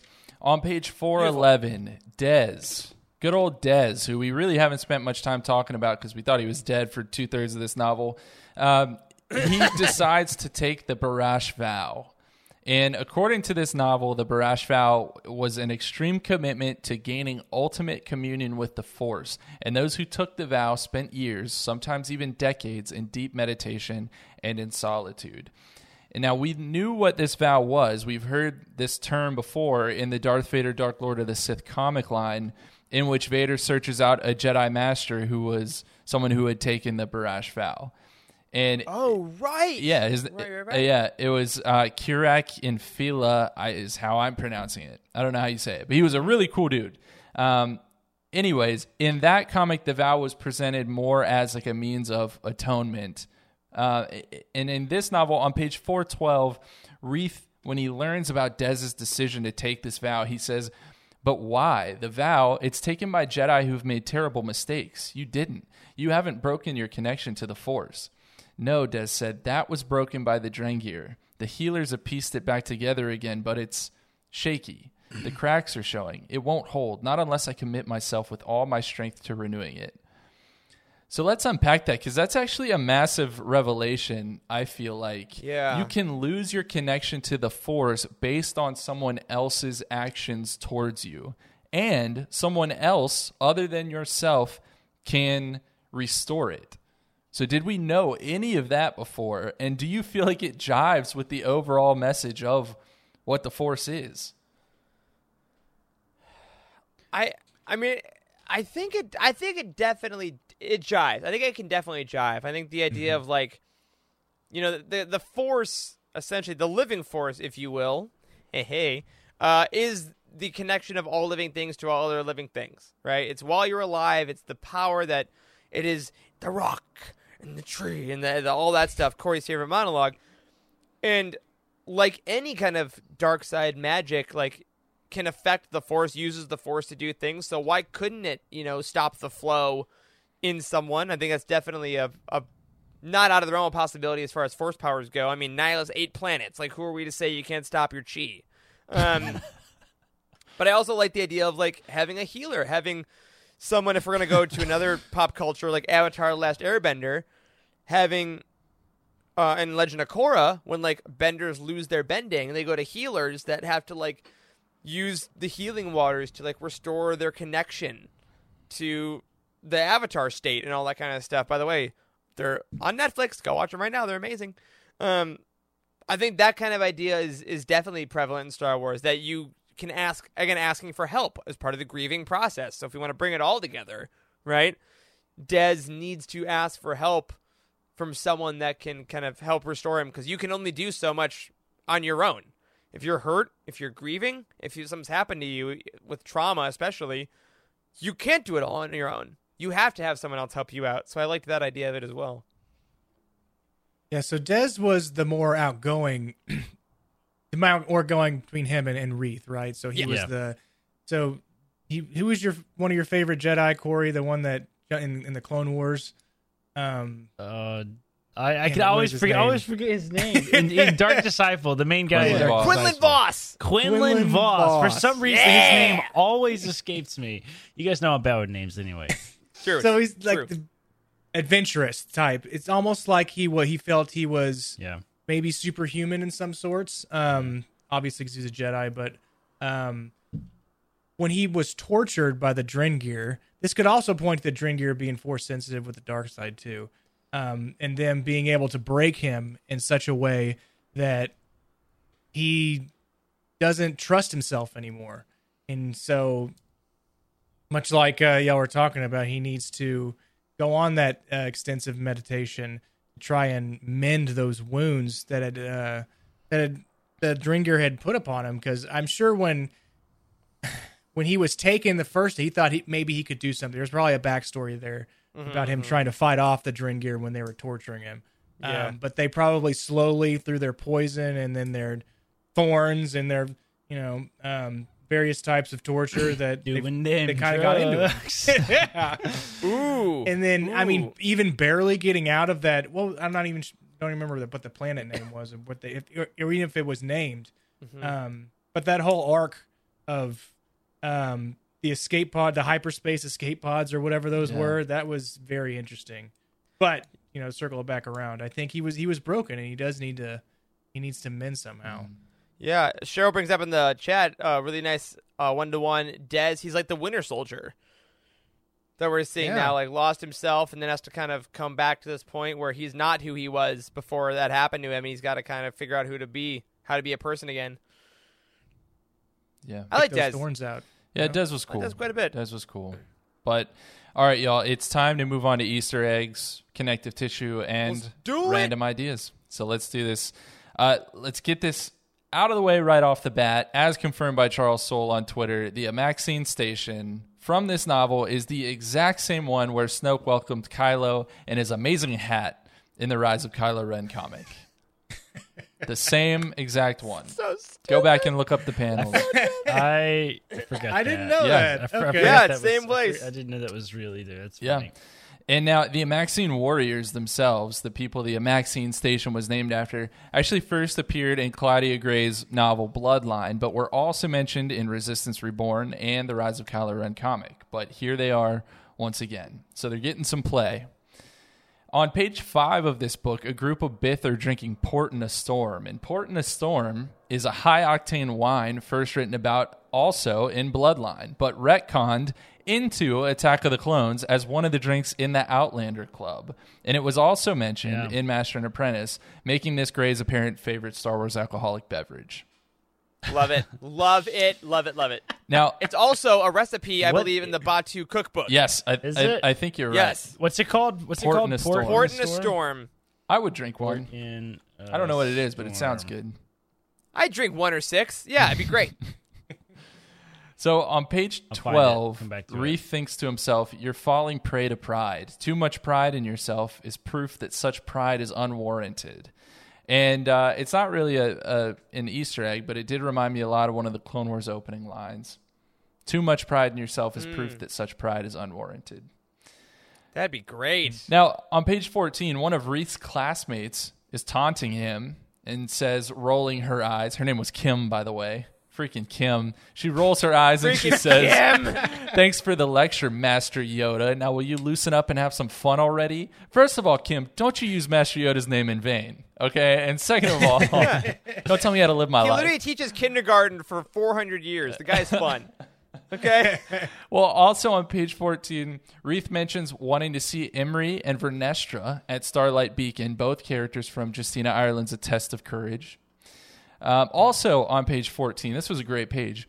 This is about Reath. It says, He smiled, he danced, he drank certain beverages that, while not technically forbidden, were frowned upon for Padawans his age. So, time out. Time out on this one for a second because one, have we ever seen a drunk Jedi, especially an underage one? Because that sounds like a real Rail Avaros thing to do. I was going to say it's got to be real Avros, That's all right? we were thinking it was real Admiral. Buy you some beer. Two, maybe That this is is, why funny. Yarael Poof can't ever keep his head from wobbling back and forth. Three, do you think that there's a don't drink and use the force rule? Because if not, there really needs to be. And Oh my God. four, what is what exactly is the age for drinking in this galaxy? Shouldn't it actually be based on like the species, like your species and how it ages? Because Yes. Grogu is fifty. Can he can he drink legally? Oh my God. Maybe every bartender needs to memorize the the age for every species on the planet. Maybe. That's part of One- bartending. You must be this tall to One ride. one fifth of the expected age of death. Guys, you know, real Avros totally had a fake ID that just said Yoda. like, son, you're 700. I sure am. Yes. Could have been walking around sneak drinking and like taking already half drinking drinks off of tables like you do when you're 10 years old at a wedding. Oh my gosh, yes. And then in in his lightsaber, if you unscrew the bottom of real Avros's lightsaber, there's just a secret compartment full of It's booze. just a flask. Love it. I, uh, I I found speaking of booze, I found the recipe. It's uh for Port in the Storm. It has spiced rum, uh, ruby port. I don't even know what that is. Ginger liqueur, lime juice, strong ginger beer, beer and a wedge garnish. Wow. This is actually a fairly significant Wikipedia page. For the You know what? That a lot must of be- reference to this. That must a lot be of uh, references to this. that must be Norra Wexley's favorite drink that's got that wedge garnish. Oh, Port my port God. port Oh, wine man. is a uh, Portuguese Not to be outdone, wine. Eric. All right. Yeah, port's great. We got to move on. Page 18, uh, we get this quote Trust me, there's at least one ship in this spaceport that wants our money badly enough to take us straight through the maw if need be. And this, of course, is the cluster of black holes called the Maw or the Maw cluster that we see Han Solo pilot the Falcon around in Solo: A Star Wars Story. Uh, on page 32, Affie makes a sticky bun out of powder and water, just like Rey did in The Force Awakens. That was cool. Nice, so good. nice. Page 33, Reath is explaining Jedi to Affie, and he says, We ground ourselves in a spiritual existence and give up individual attachments in order to focus entirely on greater concerns. To which Affie says, So that means no sex. And, and I just wanted to bring that moment up. That's a Great great moment. That was one of the best lines in the book, I thought, It and also was. classic Claudia Gray Yes. too. I mean, Yes. it was just like Yep. straight up her alley. so that means no sex. Well, and funny enough, there's been a lot of chatter, or there was a lot of chatter when this book came out about this exact question on Twitter and other stuff. And there was actually a, a tweet from Cavan Scott, mind you, who is writing the next adult novel in the High Republic. And he was quoting George Lucas as saying, Jedi Knights aren't celibate. The thing that is forbidden is He attachments and possessive relationships. So we could be seeing this later in the High Republic. We don't know. Well, well, well, and, you know, if Jedi can't have sex, then I feel better about never having it myself. Oh, okay. So I think that that's the rule. All right. And we have learned way too much about everybody tonight. but we are going to press on. Page page 36 we learned that the Padawan braid used to be a requirement but now is actually a choice made by every master and Jora Malli does make Reath have one which is interesting because I, once we see the prequels they seem to be mandatory again right Yeah, I right. I love the idea that Obi Wan's like, oh, it looks stupid, and Qui Gon's like, no, no, it's a rule. No, sorry. And then he gets always like, wait a minute, no, sorry, it's a rule. Also, he gets that he gets that thing ripped out. And is that this? That was this book. Yeah, it was the it? Wookiee yeah, okay. baby I- ripping I- out. I couldn't remember. If, I couldn't remember if it was this one or the dude last that's not one. like That- one long hair that's a lot of hair No, all right, a that braid. is that is like a, a significant chunk of his scalp came with that. That is, yeah Not good. well and f- I'm getting nauseated. Funny enough, Cohmac early in the book thinks to himself that he wouldn't make his Padawan have one if he had a Padawan. So now that we know that Reath will be his Padawan, we know he he won't have to regrow it. So good for him because it's probably scar tissue where it used to be. yeah, exactly. He has- he's gonna have a bald spot Yeah. there. It's like if he, ri- he ripped out all the stem cells and everything, it's all gone. I mean, he's freaking screwed up now. Yeah, that's gnarly. Okay, page 45, coaxium is mentioned, and Affie actually holds it with her bare hands. Ouch.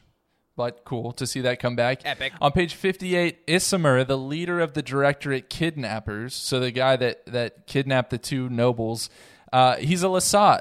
And that's one of the few canon Lasat True. that we've met outside of Zeb Orrelios Yeah. and Star Wars Rebels and Yep. uh, Master Jaro, who was Cal Kestis' master in Jedi Fallen Order. So that was fun. That was On page 60, the Hutts are revealed to be behind the kidnapping of the nobles. So they put the directorate up to it. And, you know, so we know not much has actually changed in the crime world between the High Republic and the original trilogy because the Hutts were still a, a high and mighty operational crime syndicate. nope, they get it. Yeah. On page 66, Leox says, Remember, everybody, your perceptions define the reality of the universe. And that is a total reference to our boy Qui Gon in The Phantom Menace when he says, Your focus determines your reality. Oh, our boy Qui Gon, right over here, right next to me. Oh, yeah, you got your new newest Funko Funko. It's Pop. beautiful. Yeah, buddy. If I was to get another one, I think it would be that one. It's wonderful. Good one. Wonderful. And, and, Let's and, and his little portrait thing is the Jedi Council floor. Oh, nice. So that's fun. Even though it's a Tatooine pop, because sure, I guess. Uh, well, on page 77, Orla says, What in the seven hells is going on? And we've, That was a that was a great line. we've seen hell uh, referenced in Star Wars before, right? Han yelling, Then I'll see you in hell in mhm. Empire Strikes Back. That's what I always go back to. But this is the first mention of seven hells. And so I don't know if this is like a reference to Dante's Inferno or Game of Thrones. we don't know. But it's intriguing that we're expanding on that idea within Star Wars. For sure. Now, page 93, we get this quote Across the lockers and other bay doors were scrawled some symbols, not labeling, but actual handwriting or painting. Affy had never handwritten anything in her life, which was hardly unique. Probably she'd never even met someone who wrote something down. I, this hit me so hard. I was like, have I never, have we never seen anyone write anything by hand in Star Wars? No, we had. And I really there can't was a big discussion. Nope. ab- there was a big discussion about this after the Last Jedi came out because of the sacred Jedi texts or books, Yeah. physical books, and like, Yep. like, and did we discuss it? Was that on this show or did I hear it somewhere else? Of like the concept of the Jedi.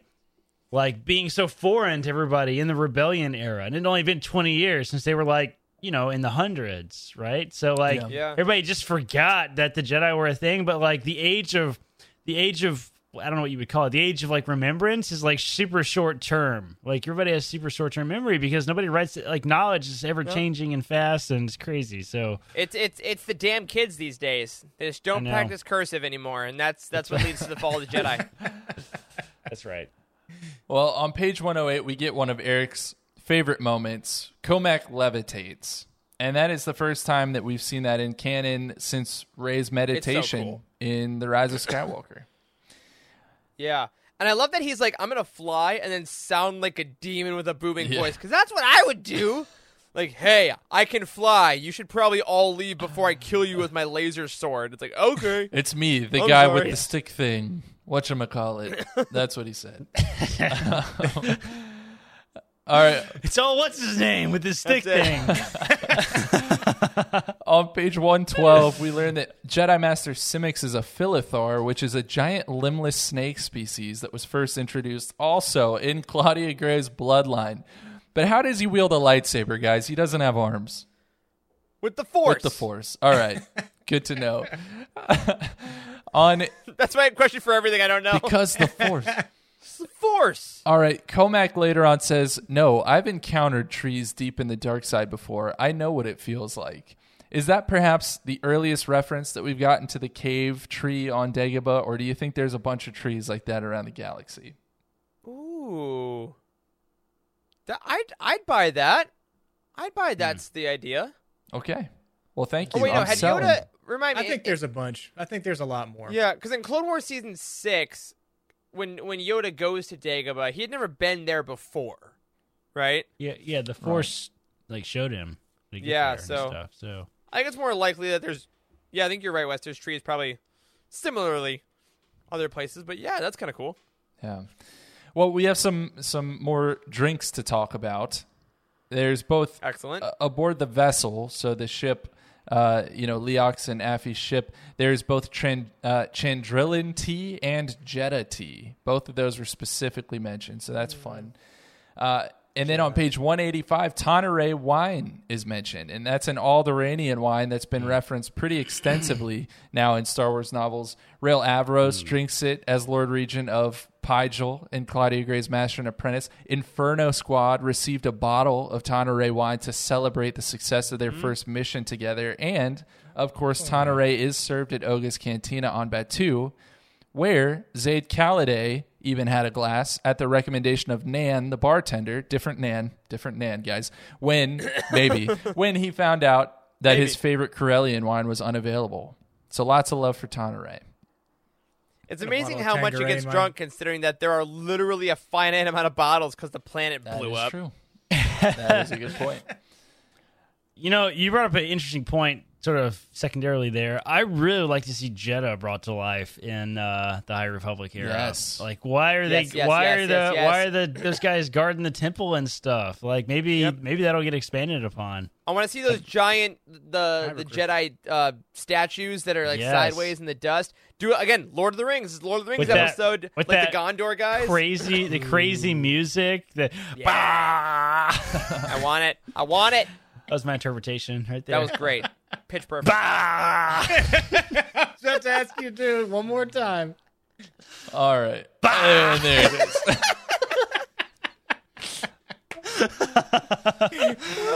oh man! All right, page uh. one ninety five. We learn that Scover Bine is a Baval, and the Baval were a species from the agricultural world Protobranch, which was heavily featured in Dooku Jedi Lost. Uh, on page two hundred three, we get the Blurg reference for all the Mandalorian fans out there. Great. On page 207, we get this quote The legacy run was the biggest, best thing going in terms of transports, trusted to only the finest captain. Rest in peace, Hedda Casset. Rest in peace. She was great. Awesome. On page 215, on the Cerean ship, the Journeyman, which is the ship that was on fire that all the Jedi were trying to rescue people from, uh, there are Cereans, there are Wookiees, there are Ogamites, and there are Sarkins. Those are the species that are mentioned. Remember, Cereans are Ki-Adi-Mundi species, so of course the Cereans are with the Wookiees. And if the Cereans were saved first, they would probably say, but what about the Wookiees?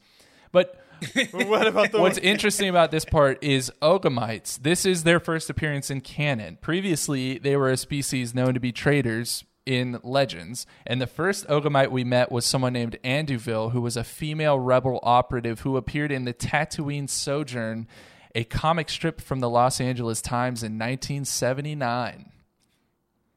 Oh Yeah. yeah, that one, Yeah. Charles. Holy wow. crap, dude. Cereans and Wookiees and This is, Ogamites. this Oh is based on my my. research. Trevor, correct me if I'm wrong. Um, now, Sarkins. Wow. Sarkins were also on the ship, like I said, and they actually first appeared in the '97 special edition of A New Hope. They were actually one of the added Cantina creatures. It's the uh, the hookah smoking, red turban wearing lizard man. If you remember him, that's his that's Oh, his yeah. long form name. He goes by Milos. Sarkin. Um, but yeah, Oh, hey, hey, George. What's that? What's that? What's that admiral guy's name? What's his name? How's Tarkin? Okay, what's the guy with the little turban? Sarkin. Sarkin? Yeah. And that guy's Oh, Tarkin? Stutter? Uh huh. Stutter. And now the f- fun fact about that guy, though, the face of that mask of the hookah smoking red turban wearing lizard man was actually just another creature's head turned backwards, and they just put a turban and it still looked like a face. But anyways, yeah, really, really going all out for the special Wait. editions. I think what, what is it? Hookah Smoky. Wait, Hookah smoking red Hookah turban wearing Smoking lizard Red man. Turban Lizard Come on. Man is also the name of my uh is my uh my hardcore band from 2004. So your next fantasy football team. My, my autopilot That's would be. Okay. Page 220, Wow. we see the Jedi Council in the Coruscant Temple for the first time in the High Republic, and only three masters are there at the time. And it was Adampo, who's a Yarkora, aka Yak Face from back in the day, uh, Rosason, who's a human, and an unnamed third member.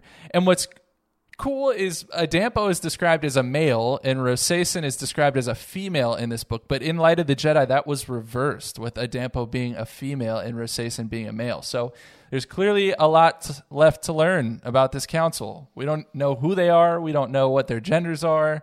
We got to get this fleshed out in some upcoming novels. I just love that three of them showed up because the rest of them were like, "Can I just zoom in? Do I have to come into the office for this meeting? like I can just be remote, right? Yeah, that is true. Um, Good for them. On page 227 there was this bit in the coruscant infirmary that hit a little too close to home with our current pandemic. A pill droid says to Reath all hospitals are at capacity in the aftermath of this hyperspace disaster. Every medical facility must operate at full capacity or beyond it Reath thought taking in the terrible overcrowding. And that got me. That got me because remember we read this months ago. I was like oh Yeah. that's too close to home. Yeah. Although I got to say it to put a little bit of brightness into this talk now. I mean, a lot of brightness because Charles, you're freaking killing it with these Easter eggs as always. Let's be clear.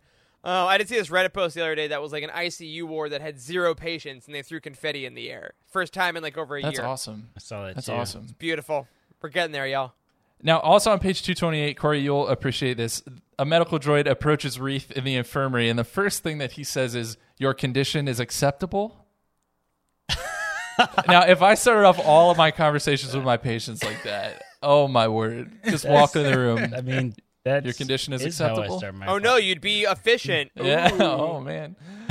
Do it. Yeah, maybe you would have got here on time, Charles. Yeah. Oh, oh, hey, I was here on time. I was just kind of close. That's true. But okay, A little behind the scenes action, huh, Yeah. Corey? The people have no idea. All right, on page 239, when Affie goes out to lunch with Scover Bine on Coruscant, we get this quote Affie made her first attempt while they were eating at one of the stranger local establishments, a place with checkered floors, shiny red seats, and waiter droids that rolled around on impractical wheels. Now, maybe this is not actually Dex's diner, right? Because this is the oh High my Republic, God. but it's got to be a reference to it, right? yeah, At least a something nod. This is 100% Dex's diner. Yeah, and it, we don't know the lifespan of basilisks. I don't think. Correct me if I'm wrong, but Trevor, maybe, Jose? maybe. Not off Maybe the it's a top of family joint. yeah, yeah. You know? but no, if you go back and you look up, uh, or if you just remember well enough, look up Dex's Diner. I mean, there are checkered floors. Obviously, we know the waiters were rolling around Yeah. on on wheels. I mean, it it fits. So maybe. Oh yeah. Oh, oh, you mean it's Dex, son of Dex, son of Dex, son of Dex, Dex, Dex's son of son. Dex? That's his name. All right, Obi Wan. that was good. Hello, Dex. I'll be right with you. An old an old basilisk is sixty one to seventy four years Okay, old. so- well, Oh, that's- Ooh, Okay. it's not so much. only, only a couple of these, you know, a couple generations. yeah. I haven't seen one of these since I was prospecting on Subterrel. Love it. and it matters how big your pocketbook is. oh, how good your manners are. Do you know that it took me 15 Oh, years to realize he had a mustache? What did you think that was? Just skin. I just thought it was like a shadow. I didn't know. Maybe my TV sucks. Oh man. All right. Oh, Page 248, we get the Kaminoan saber dart. sorry, sorry, we did almost all of them. All right, on page 248, we get a member of the Trodatome species mentioned, and that's the same species as none other than Klaud from The Rise of Skywalker. I think it's the first time we've seen that species beyond that movie. Uh, Best character in Star Wars. yeah. yeah. Yup. On page 263, uh, we get this quote Cassell had slightly long front teeth, round eyes, and a flatly upturned nose that made him resemble a bright blue Vorpak. And in canon, on Star Wars Resistance, there is a Vorpak that lives on the Colossus named Buggles, so that's fun.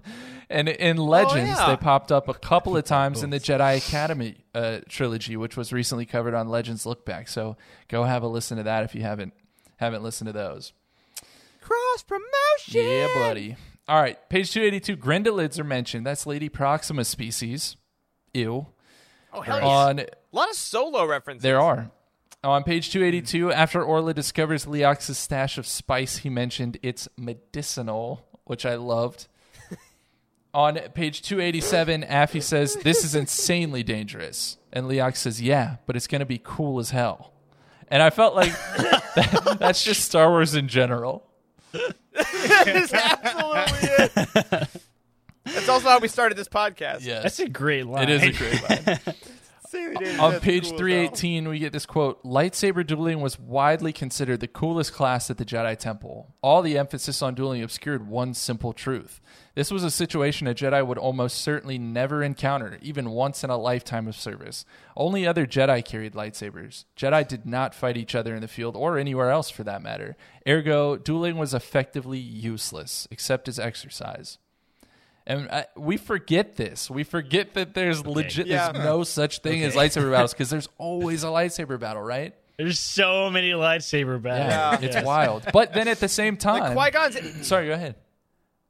No, I say yeah, Qui-Gon's inner monologue when he fights Darth Maul and Phantom Menace just has to be insane. Like, oh my god, oh my It's god, happening. it's a lightsaber. Ah, what the? hell? Ah, oh my god, is this a Sith? Are the Sith back? Ah! like, that's it, roughly. But then at the same time, spoiler alert for anyone that has not read uh, A Test of Courage yet, there actually is one Jedi versus Jedi duel in that story.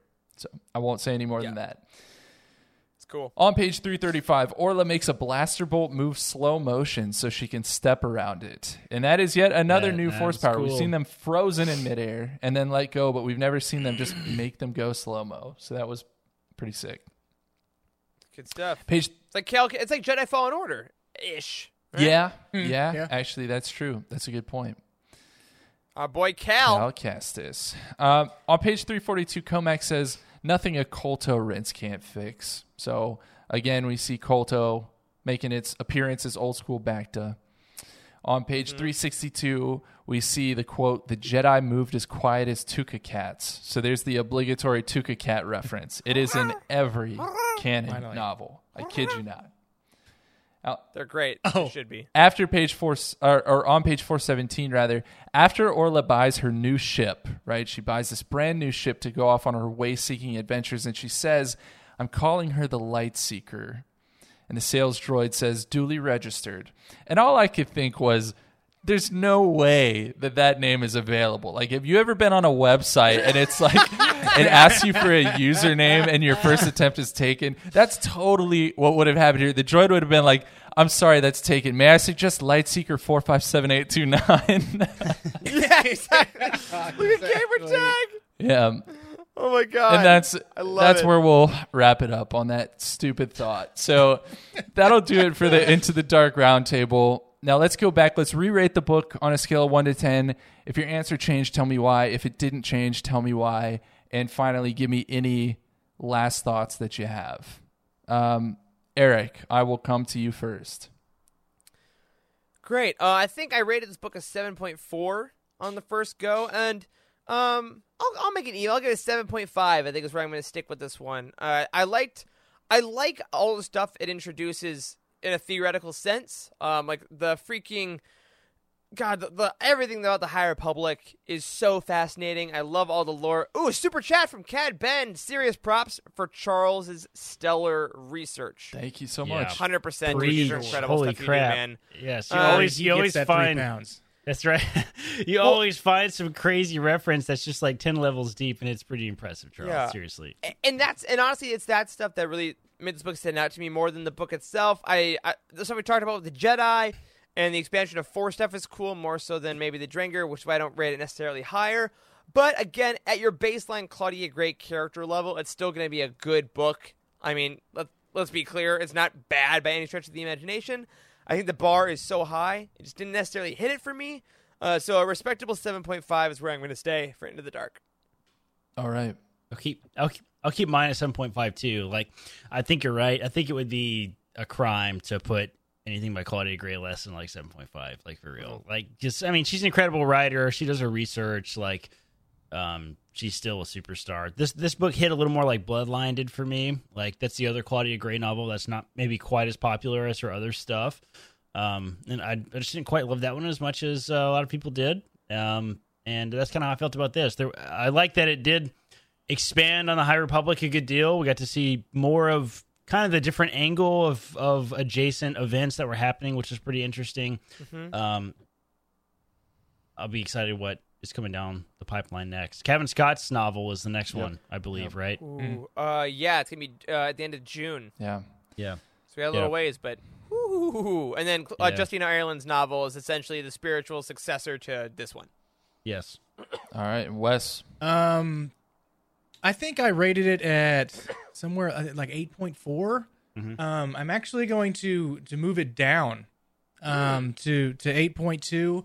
Um, now that we we talked about it a little bit more, um, I did like the how it was different. The um, how the how the villains were were different with the Drengir. Um, didn't necessarily like the Drengir um, as an as a as a villain to go up against the Jedi, but um, I wish the story was more involved with um, with Light of the Jedi and that whole overarching plot. It kind of seemed like they skimmed it a little, where she kind of hinted at it a little bit, and then had a whole different story with um with uh, the Amaxine station and Yeah. and going back and forth.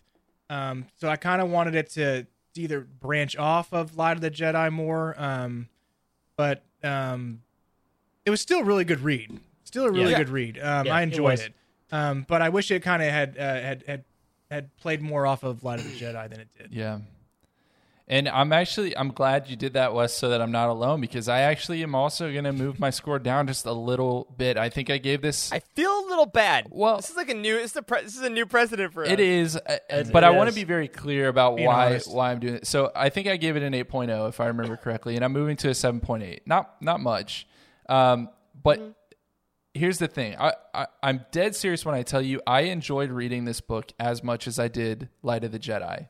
Very different kind of book, but I had I had just as much fun. So I'm not rating the fun that I had or or how much I enjoyed the read. I through our conversations I can appreciate some more uh, plot holes or some not plot holes, but things that I think could have been fleshed out differently. Uh, Yeah. That would have made Like the we- story like- like progress. we knew the Yeah, more effectively. I think it could have been a, a stronger, tighter story in and of itself. That said, it is a great addition to the High Republic, and this is not just Yep. a story contained in this novel. We we know there are outside pressures. There's a massive story that's going on. This is phase one. Like th- there's much more to this, and it, and the High Republic Yeah. in and of itself is fantastic. This book is fantastic for what it is, and there's there's so much more to come, and it's only going to get better.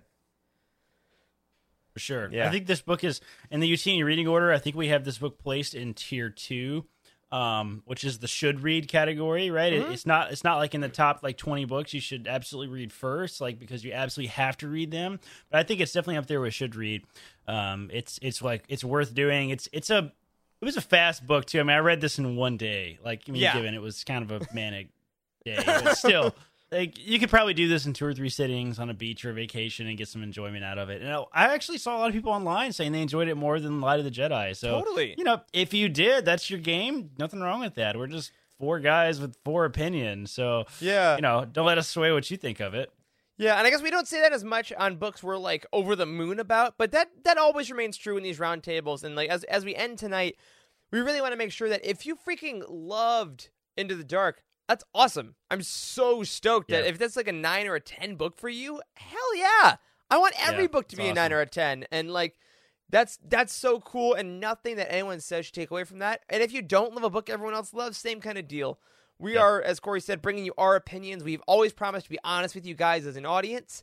Um, I know we've got we've we've gotten the occasional flack for being a little too high on some books, but yo, we really love some stuff. So we will always tell you what we think. And obviously, the next roundtable uh, in a few weeks, again, we'll we'll give you we're giving Charles a little bit of a break uh, before the Victory's Price roundtable. we'll round out the is Alpha Squadron trilogy. Um, a very different kind of conversation, obviously, with that one. We can't wait to share with you all. Uh, but before we go, we do want to take one last chance and say thank you to everyone in the chat who has stuck around. All your comments tonight were astoundingly good, and it's seriously one of the coolest things about doing this show. We hope we see you every week. A very, very happy birthday to Cheryl Bell, who joined us. Uh, and as I do my little outro here, we will talk about how we're going to hang out with her in just a little bit. But as always, Charles, just mind blowingly good work on these prompts. The Easter eggs, they rival anything out there on the internet. Cannot wait for your next ones, buddy. Cannot wait for more Higher Republic content. But on that, my friends, that'll do it for this week's episode of The Living Force. If you already support us on Patreon, head over to the Discord and join the Aftermath Birthday After Show video channel to hang out for the after party. A special thank you goes out to Cheryl Bell, Patrick Ortiz, and Carl Sander on our Jedi High Council, and Elizabeth Cloutier, Jason Mitchell, Freddie C., and Sally and Chris Eilerson on our Alliance High Command for your amazing support. You can find us on Twitter. I'm at Eric Eilerson. Corey is at Doc Star Wars MD. Charles Zetzi Hankel. Wes is at Boss Wes. A special thank you to Matt Davenport, our amazing editor, Ryan, our graphic designer extraordinaire, and Wes, our producer and community manager. Thank you to Corey, Charles, and Wes for podcasting with me tonight. Thank you to all of you in the chat for hanging out. And as always, may the fourth be with you.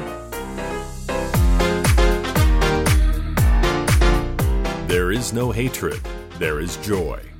There is no division, there is union. There is no apathy, there is passion. There is no gatekeeping, there is community. This is the Youtini Star Wars Fan Code.